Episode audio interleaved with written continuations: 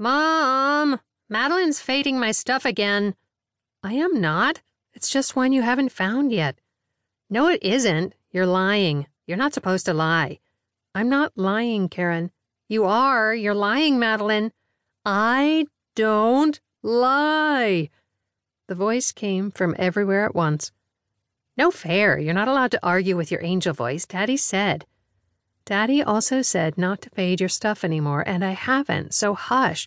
Girls, that is enough. But Mom, said Karen. Meredith, said Madeline. Meredith Turner raised her hand, palm out. Not another word from you two, or I will ground you both, understood? Silence greeted Meredith until she put her hand down.